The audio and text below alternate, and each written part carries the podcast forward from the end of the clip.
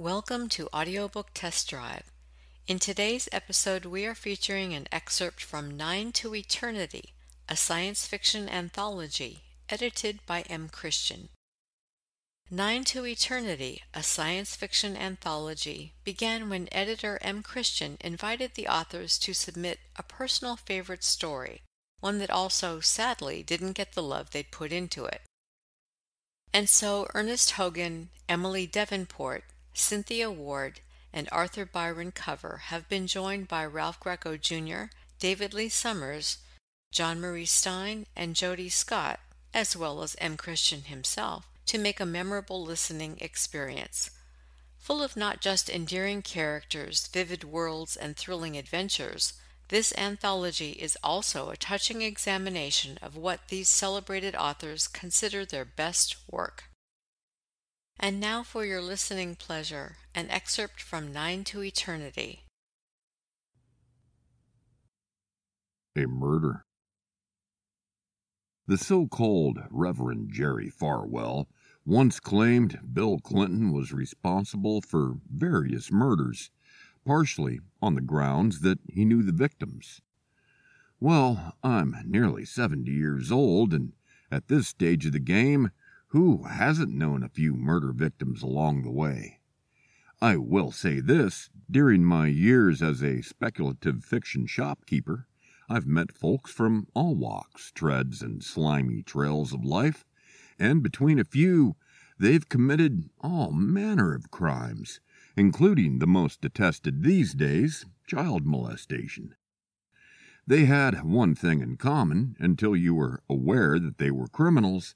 They were just like everybody else. I suppose you can say the same thing about murderers. There has been at least one incident in my life which might have ended up with me being one. I'm not exactly proud of it, but the point is, if I'm capable of killing someone and I'm a mouse, Basically, anyone can be. Be that as it may, I can't say I've known any murderers, just a few of their victims. Two of those victims were one of my employees and her husband, by a man who was convicted of killing the husband nearly three decades later. The arm of justice may be glacial, back in the days when glacial meant slow, but it is relentless and has sticky fingers. The body of our employee has never been found, but I'm convinced she's no longer with us. Another was this doctor in my hometown who every year performed at the Lions Club minstrel show, during which the guys got their Al Jolson on by performing old timey music in blackface. Every year they told the same jokes and sang the same songs, and Every year, one of my classmates would dress up in a bad Golden Age black canary outfit and dance the same routine. This doctor did the same act every year, too. He'd perform word for word an old bit that deconstructed Little Bo Peep before the word deconstruction was invented. Basically, it broke down the lines of the poem with pertinent questions. For instance, after noting the sheep was wagging his tail, the doctor asked incredulously, Pray tell, what else would he wag? Today, in these times of weenie wagging politicians, I would set forth a different answer, but back then I laughed along with everybody else every time. The doctor also sang, Is you is or is you ain't my baby, which I'm horrified to say was my introduction to Louis Jordan from the film The Great Race, which was probably my introduction to the concept of feminism. Anyway, some years later, the doctor found a new baby who, in a fit of pique, shot him dead. When I asked my mother why, she said drolly, Oh, she was from New York. A fourth victim was a woman named Stephanie Bernstein, who was an editor in New York. I only met her once or twice as she worked in New York and I lived in L.A., but she was popular with the professional speculative fiction crowd, and during our brief encounters, she impressed me as having an effervescent personality and being sharp as a tack. I must have liked her, though I rarely thought of her, for the next decade or so until Harlan Ellison called me one day to say she'd been living in Santa Monica and had been murdered. I was very upset. Around that time, my employee and her husband had been murdered, though everyone assumed she'd simply left town. So it seems unlikely her loss had any direct bearing on a murder. I wrote a murder to work through how I should feel about poor Stephanie. The story was not meant to be entertaining or escapism, and the magazine that originally published it, Pulphouse, lost a few subscriptions because of it. Harlan told me that once he realized it was about Stephanie, he stopped reading it. I don't blame him. It was written in the days before computers, and my hard copy is in storage, so I'm perfectly happy not reading it now. I hope you're up to the challenge. Don't say you weren't warned. Arthur Byron Cover. A murder. As the knife slides through a rib cage for the first time, some small part of Stephanie's mind, still free from the shock, protests in silent agony. She feels cheated. She never had a chance. Her previous experiences with terror hadn't prepared her for this. Her previous personal encounters with death had been strictly confined to those gleaned from the current crop of horror fiction as a fan of stories that read like roller coaster rides, accumulating with crashes into bloody imagery, she'd suppose that potential victims, in life as in fiction, always experienced a sense of foreshadowing and unease before they came to terrible moments such as this one. Yet she hadn't even had the slightest premonition this was going to happen. Those same stories also implied that the victim's fate somehow balanced the karmic scales. Their anything but peaceful demises are in some fashion deserved, vaguely justified by their deeds, character, or inherent naivety. But, Stephanie protests, she hasn't done anything to deserve a knife in the ribs. She has committed little bad or antisocial behavior in her life and has no more or less moral fiber than the next person. In fact, she believes she possesses many traits associated with noble character. Nor does she think she is so naive that evil things should befall her. She cannot even take a vague satisfaction that a premonition of her impending demise had been correct, because up until now, today had been just like any other day, filled with the mundane struggles and joys of living. Now she will either live or she will die. At this particular moment, she is doing both. Time comes to a standstill, and she is disoriented. Is that bright white light before her or behind her? Is it real or is it a metaphorical vision representing the world beyond this one? Is the darkness beyond the light waiting to consume her, or will it protect her? Should she move toward the light or flee from it? Will time, when it resumes, move forward or backwards? Or will it break apart and scatter like a deck of cards tossed high in the air? Stephanie comes home early from work that day, awkwardly carrying four plastic bags of groceries in addition to her usual load of briefcase, pocketbook, and cassette carrying case. The bags hold mostly frozen dinners of the low sodium, low cholesterol variety. Stephanie doesn't need to lose weight, but she's just turned 40, and even though she hasn't quit smoking, she feels the need to be more health conscious. Also in the plastic bags are catfish and fresh vegetables for tonight's supper. The new man in her life, someone she likes very much, is coming over for dinner. For the occasion, Stephanie has rented the two movies in her briefcase the romantic comedy Surrender which she has already seen, but which she hopes will put her dinner companion in a receptive mood, and the oldie but goodie Emmanuelle, which they'll watch once they're properly relaxed. It should provide them both with just the right amount of inspiration necessary to commence a meaningful relationship. Struggling with her packages, Stephanie closes the door behind her, using only her hip. She doesn't realize that she's left it slightly ajar. Then, intent on her preparations for tonight, she forgets to turn the latch behind her. Had she performed the simple action, she would have experienced the premonition of the potential victim and nothing more, and this story would have happened to somebody else. Similar configurations of choice and chance would have to come into play, and indeed, they too might have turned on something as simple as a door left slightly ajar. Bill Prisman had served his time. Today, he is a free man who has paid his debt to society, in so far as society has been able to ascertain it. Prisman gloats when he thinks about it. The prison officials knew that his incarceration had hardly rehabilitated him. His psychological profile had, if anything, deteriorated in every respect. He had freely admitted to the shrinks, to his fellow inmates, in fact to anyone who would listen, that he frequently fantasized about sexual violence. Sometimes the fantasies were so strong that he came without touching himself. It's common knowledge within the law enforcement community that one day Prisman will return to prison.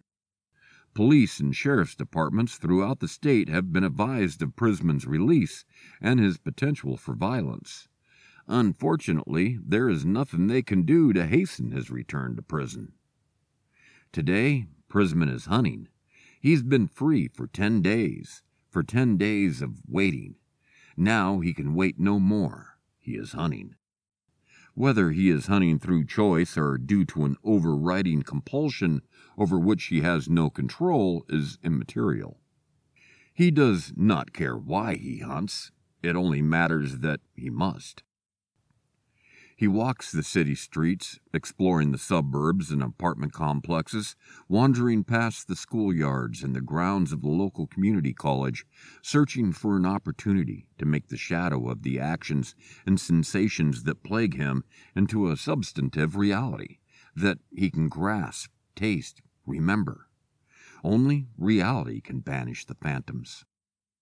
He buys drugs, cocaine, and marijuana purchased from street dealers to help him control things.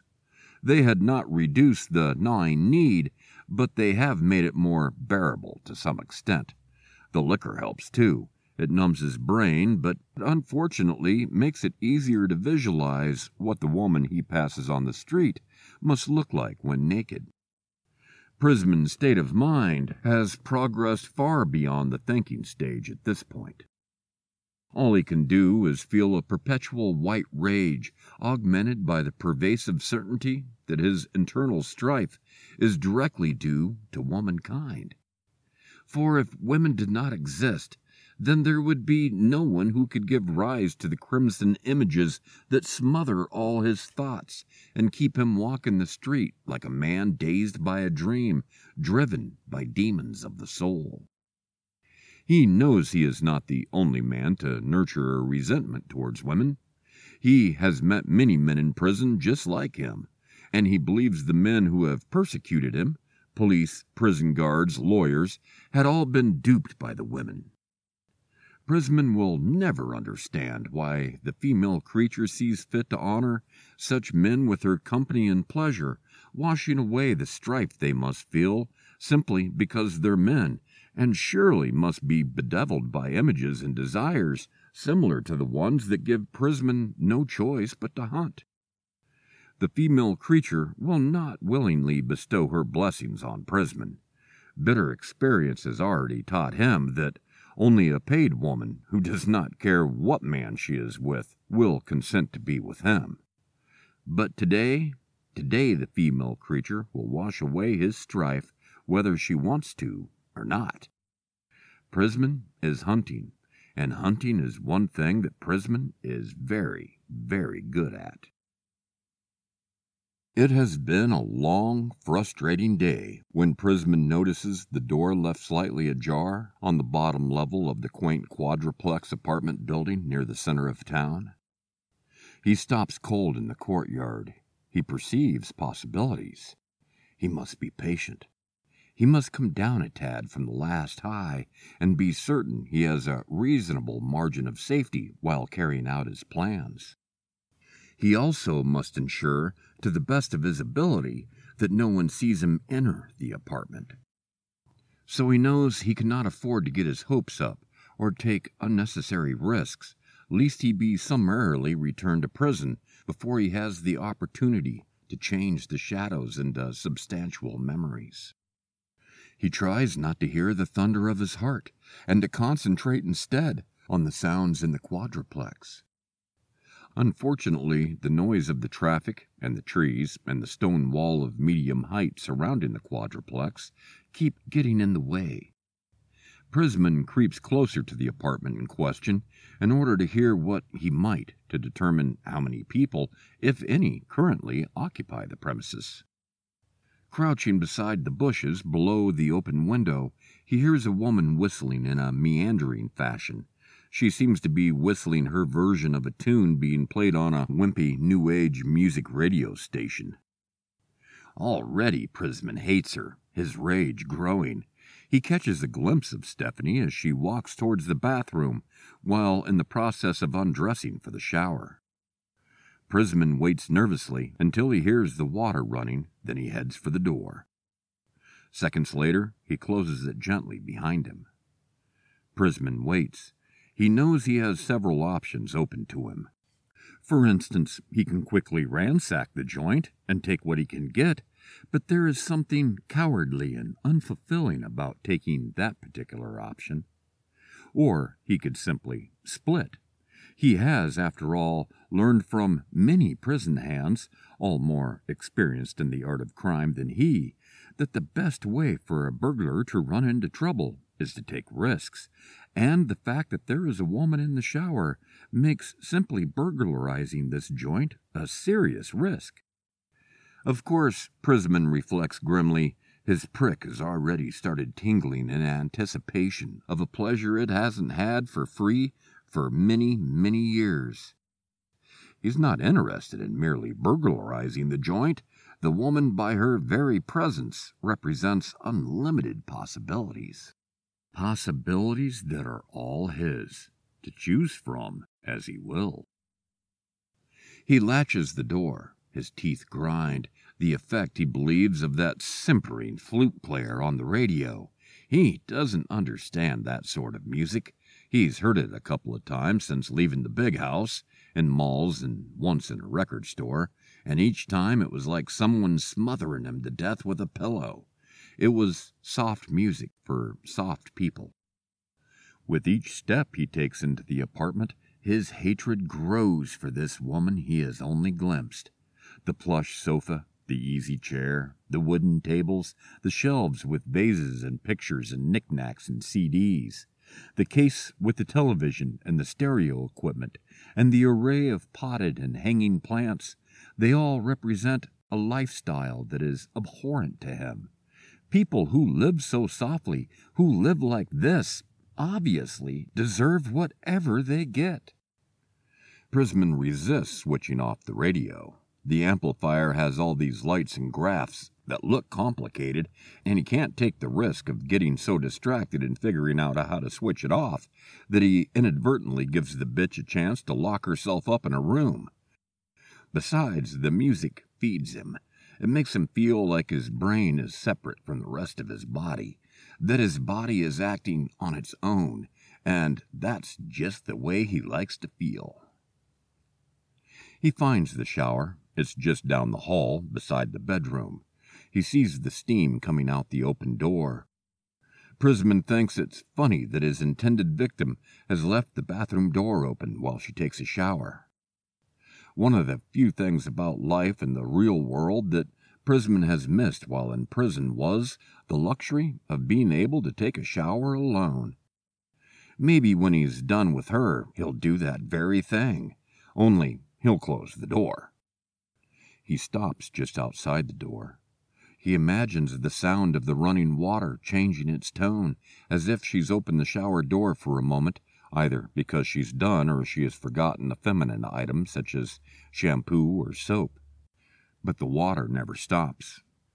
He peeks inside, catches a glimpse of her silhouette in the steam through the plexiglass, and feels an onslaught of loathing and desire that reminds him of a rush that he felt while a little boy riding a great big rickety roller coaster.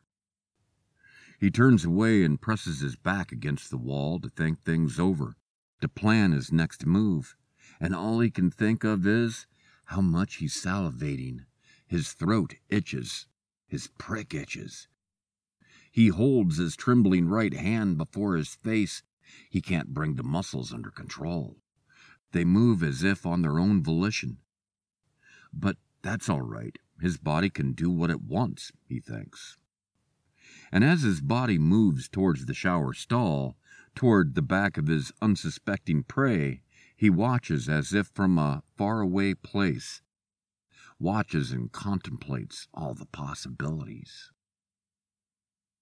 This is a good body, Stephanie thinks, as she massages soft soap shower gel on her breasts, her rounded belly, and finally her inner thighs. Eyes closed, she turns her back to the spray and spreads her buttocks in order to feel the hot liquid surging between them. She's had a lot of fun with this body. She believes it has served her very well, and she has no doubt that, the fast approaching realities of middle age notwithstanding, it is still very attractive to men, and tonight will serve her in exactly the manner she has become accustomed to. It occurs to her that since it won't take that long to fix dinner, she's going to have a few hours to herself before her date arrives. Perhaps she will read a book. Late last night, she started one about a dude who kills people with claw hammers, but it isn't very good, and she strongly suspects the book will meet the fate of most cheap paperbacks whose contents, through their very blandness of sheer awfulness, strongly offend her she will stuff it down the garbage disposal. Perhaps she will merely set it aside in favor of one of those used paperbacks she purchased a few days ago at the neighborhood bookshop. Two of them in particular appear promising. One concerns a public defender who keeps drawing these clients who are clearly guilty of sin, and he gets them off scot free every time. After he successfully defends a drug dealer who happened to be videotaped while shooting several people during an attempted robbery, he finally suspects that something perhaps odd is going on in his life, something supernatural, something that has to do with the devil. The second paperback concerns the members of an obnoxious hedonistic heavy metal band one by one, the members are slain in a brutal but inherently satirical fashion that Stephanie hopes will provide her with a few laughs, if not shivers. But Stephanie admits as she lets the water run down her face and over her breasts, those books will be good for a few hours' amusement and little else. Life is too short, she thinks, for it to be wasted on reads of little import. Perhaps her time would be better spent checking out a few of the collector's items she'd sprung big bucks for. Bucks sprung toward a book speculator she'd slept with a few times, a speculator who always had an inside track on the hot collector items in the horror field. The two books she is thinking of are anthologies, which at the moment lie on the stand next to her bed. One anthology is composed of stories grouped around the setting of the western United States, while the other is a group of vampire stories. Both volumes came to her highly recommended, and both contain stories by authors who'd sent shivers down her spine in the past. Stephanie has almost reached a decision and is about to turn off the shower in any case when suddenly she feels a cold draft and knows the stall has been opened for a reason she dare not contemplate. Before she can turn around and confirm her worst fears, the intruder grabs her by the hair and pulls her head back. He covers her mouth with a wide, powerful hand before she can scream. Were this a kinder, gentler story, with characters more articulate and genteel than those one tends to encounter in real life, then Stephanie and Prisman will get to know one another better before they commence their death dance. Prisman, seething with a murder lust he is too polite to reveal while engaged in social conversation, sits comfortably in the easy chair and coolly crosses his legs like a competent businessman, assured that he is about to close a deal that, in the long run, will enable him to take whatever assets he may require at will. Only the twitching of his hands and the perspiration beading on his forehead betray the extraordinary control he has over himself as he waits for the moment when the social amenities will finally be over with and he can at last take his pleasure with this woman. Meanwhile, Stephanie, clad only in a bath towel wrapped around her body and a hand towel wrapped around her head to hold her wet hair, sits primly on the sofa and pours Prisman a cup of tea. Naturally, she isn't too thrilled about the part she must play in this kinder, gentler story, but in this version she is the kind of female creature who is compelled to observe social protocol, regardless of how appropriate it might be at any given moment. The author will flesh out this aspect of her personality by informing the reader that, as a college student, Stephanie once seduced a professor and continued to call him Mr. and Doctor even when she was having her way with him. The author will delineate her character in such a way that the literary critic, sophisticated or not, can readily perceive her insistence on social protocol is simply her method of maintaining the illusion of an orderly universe, even in the face of tremendous chaos, even in the horrible chaos of her impending demise. Her polite, steady tones will only mildly betray her fear and anger. I suppose there isn't much point in asking for mercy, she says through clenched teeth as she pours the intruder a cup of tea. There isn't, replies Prisman, matter of factly, accepting the cup from her hand. He relaxes. He had half expected her to throw it in his face, and of course he is ready to commence the violence at any moment. But upon consideration, he realizes that on this kinder, gentler stage she is much too polite, too much shackled by the perimeters of her character, to violate the protocol of psychodrama. Well, I must vehemently protest, Stephanie says, holding her head high and her shoulders straight. The skin of her face and neck turn crimson, but whether from fear for the immediate future or from the embarrassment at the fact of her nakedness before a virtual stranger cannot be determined at this moment. I realize lots of people get murdered every day, in fact, but I see no reason why I should end my life as just a statistic. Prisman shrugs taken a sip of the tea. It is really quite good, but he notices that she has not added sugar or lemon, that she has not even asked him. He is miffed at this social gaffe on her part, but he supposes, considering the nature of his visit, he cannot really blame her for getting back at him through whatever tiny means may be available to her. He decides that he can best get back at her by refraining from mentioning the matter.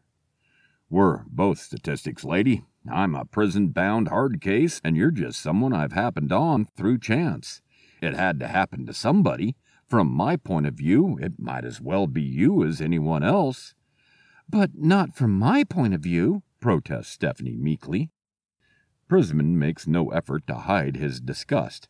He likes his women filled with piss and vinegar before he shows shows 'em who's boss. That's what it means to be a victim, your point of view doesn't matter. You're totally at my mercy. You know I'll fight back. I'll kill you if I have half a chance. Forget it. You won't have a ghost of a chance. I say, woman, looking at that cleavage, I'm glad you're my victim. I bet you got nice titties under that towel. I'm gonna have fun cutting cutting 'em.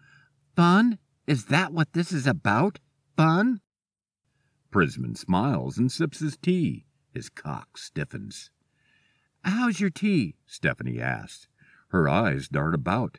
Clearly, she is searching for some avenue of escape, but they both know that the second she makes a move, Prisman will make his. My tea? He sets down the cup. It sucks, just like you're going to do once we get these formalities out of the way. Stephanie loses control and looks away, crying. I can't believe this. I had other plans for this evening until you waltzed in here pretty as you please. I had a future. In fact, I was going to accomplish a lot with the rest of my life. Now I have nothing. It's only just struck me this moment, struck me with full force. I mean, you're going to do it. You're actually going to kill me. Yes, I am. His voice is stern, but he feels almost sorry for her. He isn't used to thinking of his victims as human beings with their own needs and emotions. In Prisman's world, he is the only human being. He almost considers a course of action that, until this moment, was unthinkable. Almost. Maybe it would be another story if I was built differently inside, but since this is the way I am, I can only do what I must do. But it's not another story. Stephanie protests, wiping tears from her eyes. It's this story, and the only validation you have for your existence is to commit violence against women. Lady, I can commit violence against women, or I can do it against men. I prefer women. If it makes you feel any better, you might be interested in knowing that I have left a few behind alive on occasion. One thing is for certain, though my conscience won't prevent me from killing you. Why not? Because a conscience is something I appear to have been missing since birth. I'm finally beginning to understand why conservative reactionaries are so insistent on supporting the death penalty. People like you don't deserve to live. Even life in prison is too good for you. Prisman throws back his head and laughs. He stops only when he becomes afraid he is too loud, that someone next door might hear him. Lady, there is no such thing as a politically correct murder. Stephanie's shoulders slump. At that moment, she forgets entirely about her plans for her future and concentrates solely on surviving for the next few hours. Whatever time there may be after that will take care of itself. She watches as Prisman stands proudly, he practically preens, as if he half expects her to be suddenly overwhelmed by his animal magnetism. What she sees bulging in his pants fills her with such repulsion that she nearly vomits. Even so, she gets on her knees and clasps her hand together and looks up pitifully into his wild eyes. Please, sir, I, I ask only one thing. If you're going to kill me, then go ahead and do it. Rape me later, you can have your pleasure, but it won't matter to me then. Prisman grins. I thought I told you it wouldn't do any good to ask for mercy. He grabs her by the hair and pulls her towards him as, with his other hand, he unzips his fly. Besides, when it comes to rape, I'm what you might call a switch hitter. But this is not a kinder, gentler story, and as soon as Prisman has dragged Stephanie from the shower stall, she tries to kick him and elbow him because she once took a course in self protection, and there the instructor informed her that, should she ever come under attack by a heinous individual intent on inflicting grievous bodily harm, she should inflict as much harm as possible on him first, she should bite, she should scratch, she should kick, she should gouge, she should punch, she should squeeze his balls like lemons. She should do everything she can think of and more. All this is exactly what Stephanie intends to do, but she is too scared to think straight and her blows are ineffectual. Prisman is too big and too strong for her, and he already has the upper hand. He keeps the upper hand by slamming her forehead against the sink. From now on, blood constantly obscures Stephanie's vision. Mercifully, she does not quite regain full consciousness. Prisman laughs. Now she is totally in his power. For once, he is completely free to do as he pleases in a woman's company. Yet he is frightened, too. Something is caught in his throat. Something makes him feel inadequate and shy. Something about her feminine form still has power over him. He feels an urge to get close to it, to be tender. Her femininity draws him like a magnet. He cannot resist it. She groans. She is in a daze, is not quite helpless. She must be completely helpless. Otherwise, he will not feel secure enough to relieve himself of his compulsion. So he cuffs her. He holds her under an armpit and by the hair. She leans against the sink. She groans again. He cuffs her again.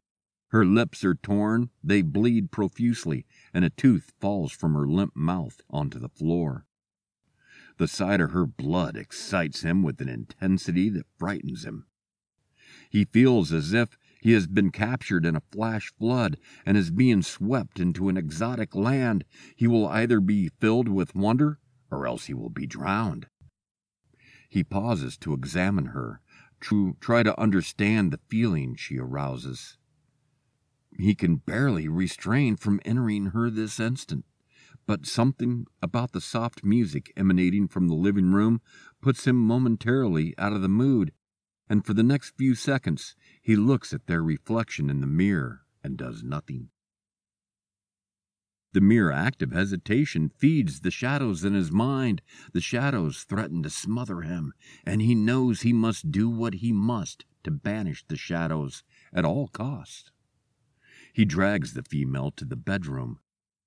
He wonders about the books in the single case next to her makeup table, the feminine things on the table, the oils, the ointments, the powders and pads, the perfumes, the shampoos. He can understand their presence here, even if he cannot quite understand what they are used for. But the books are strange, arcane things. He could never understand why someone would read a book, much less keep a case full of them around. Even so, glancing at the titles of the volumes on the nightstand, Prisman can't help but laugh. He throws the woman on the bed. He remembers his knife. He takes it from its sheath at his ankle and rolls her onto her belly and grabs her by the hair and yanks her head up and holds the knife to her throat. Here's all the razored saddles you'll ever need to spur you on, babe, he says. The woman is just conscious enough to understand the implications of the knife and what she must let him do. Wide eyed, she nods. He continues, I knew you'd understand. Blood is never enough, baby. I want more than just your blood, much more. And for the next half hour, Prisman gets it. Anything he wants the woman to do, she must do. Whenever she appears to be getting too bright eyed and bushy tailed, he cuffs her. He strikes her again and again, striving to keep her on the thin edge of consciousness, but never knocking her over into oblivion. He knows that it just won't be any fun if she has no idea whatsoever what is happening to her. And after his every ejaculation, he remains excited, longer than he ever thought possible.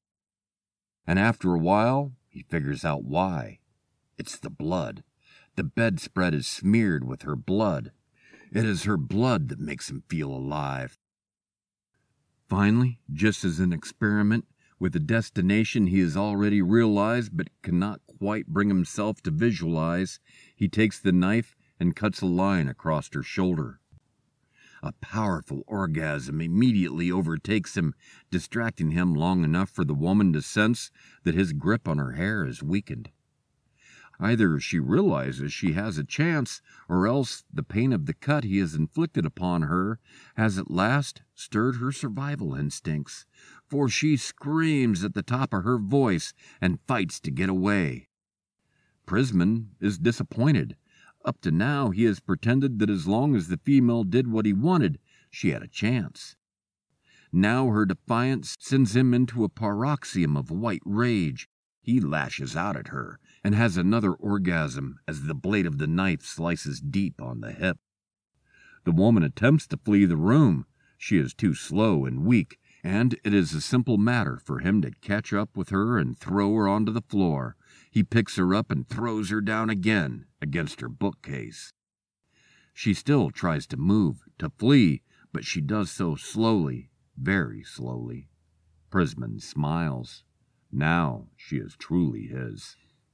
Stephanie screams. Her screams are loud and can be clearly heard throughout the courtyard, but they fade quickly, and soon she can scream no more. Soon her blood smothers the bookcase, filled with special collector editions of the volumes that in her life had given her such chilling pleasures? Her autographed copy of The Books of Blood, her boxed limited edition of Scared Stiff, her grouping of The Dark Country, Red Dreams, and Blood Kiss, her prized copy of The Dark Forces, signed by half of the living authors, and her special limited edition of the revised version of The Stand, for which she paid her Book Scout friend over a thousand dollars, plus a few special favors besides. These volumes are just a few of the important tomes of the new modern vein of dark fantasy horror writing that are inundated with stuff that had once given Stephanie life. Stephanie is a character in one of the books, a tale about vampires haunting the shopping malls in the San Fernando Valley, and while she was alive, she had taken it as a point of special pride that this character had met a grisly end. It meant that the author liked her. That fictional ending, however, was demonstrably less grisly than the one she has met with now, as her consciousness flees her body and floats near the ceiling and looks down at the blood soaked, soulless flesh that once housed her heart and her warmth. The consciousness is like a whisper of her mind, and so it does not know what to make of the other figure standing over the bloody flesh. To that whisper of Stephanie's mind, the figure is as cold and as dark as the other side of the moon. Then the tableau below is gone, and the whisper is smothered in a flash of white light. Among the blood soaked books of Stephanie's horror collection is one containing a story about a particularly prolonged act of murder that took place in a courtyard in full view of the inhabitants of an apartment complex in New York City and although the story is definitely fantasy, the devil himself makes a guest appearance, it is based on an actual incident. During that incident, not one of the good citizens who heard the victim's screams and pleas for mercy so much as lifted a telephone to call the police. The desire not to get involved, the need to remain anonymous, dominated any predilection towards taking a risk or making a sacrifice for another. Simply put, the good citizens didn't want to get involved. Stephanie had a neighbor who didn't mind getting involved. Having arrived home between the period when Prisman entered Stephanie's apartment and when she began to scream, the neighbor had the common sense and courage to dial 911, summoning the police to the site. The police arrived just as the whisper that was once Stephanie's soul is obliterated by the flash of light. The police break through the front door and discover Prisman, his trousers pulled down around his ankles, standing over Stephanie's corpse. His lower torso and upper thighs are smeared with her blood. The police point their guns at Prisman and demand that he drop the knife. Prisman complies with a smile. He has gotten what he wanted, and now he can face his future proudly, with his head held high. For him, there will be no more shadows. But for Stephanie, shadows are all there will ever be. The end.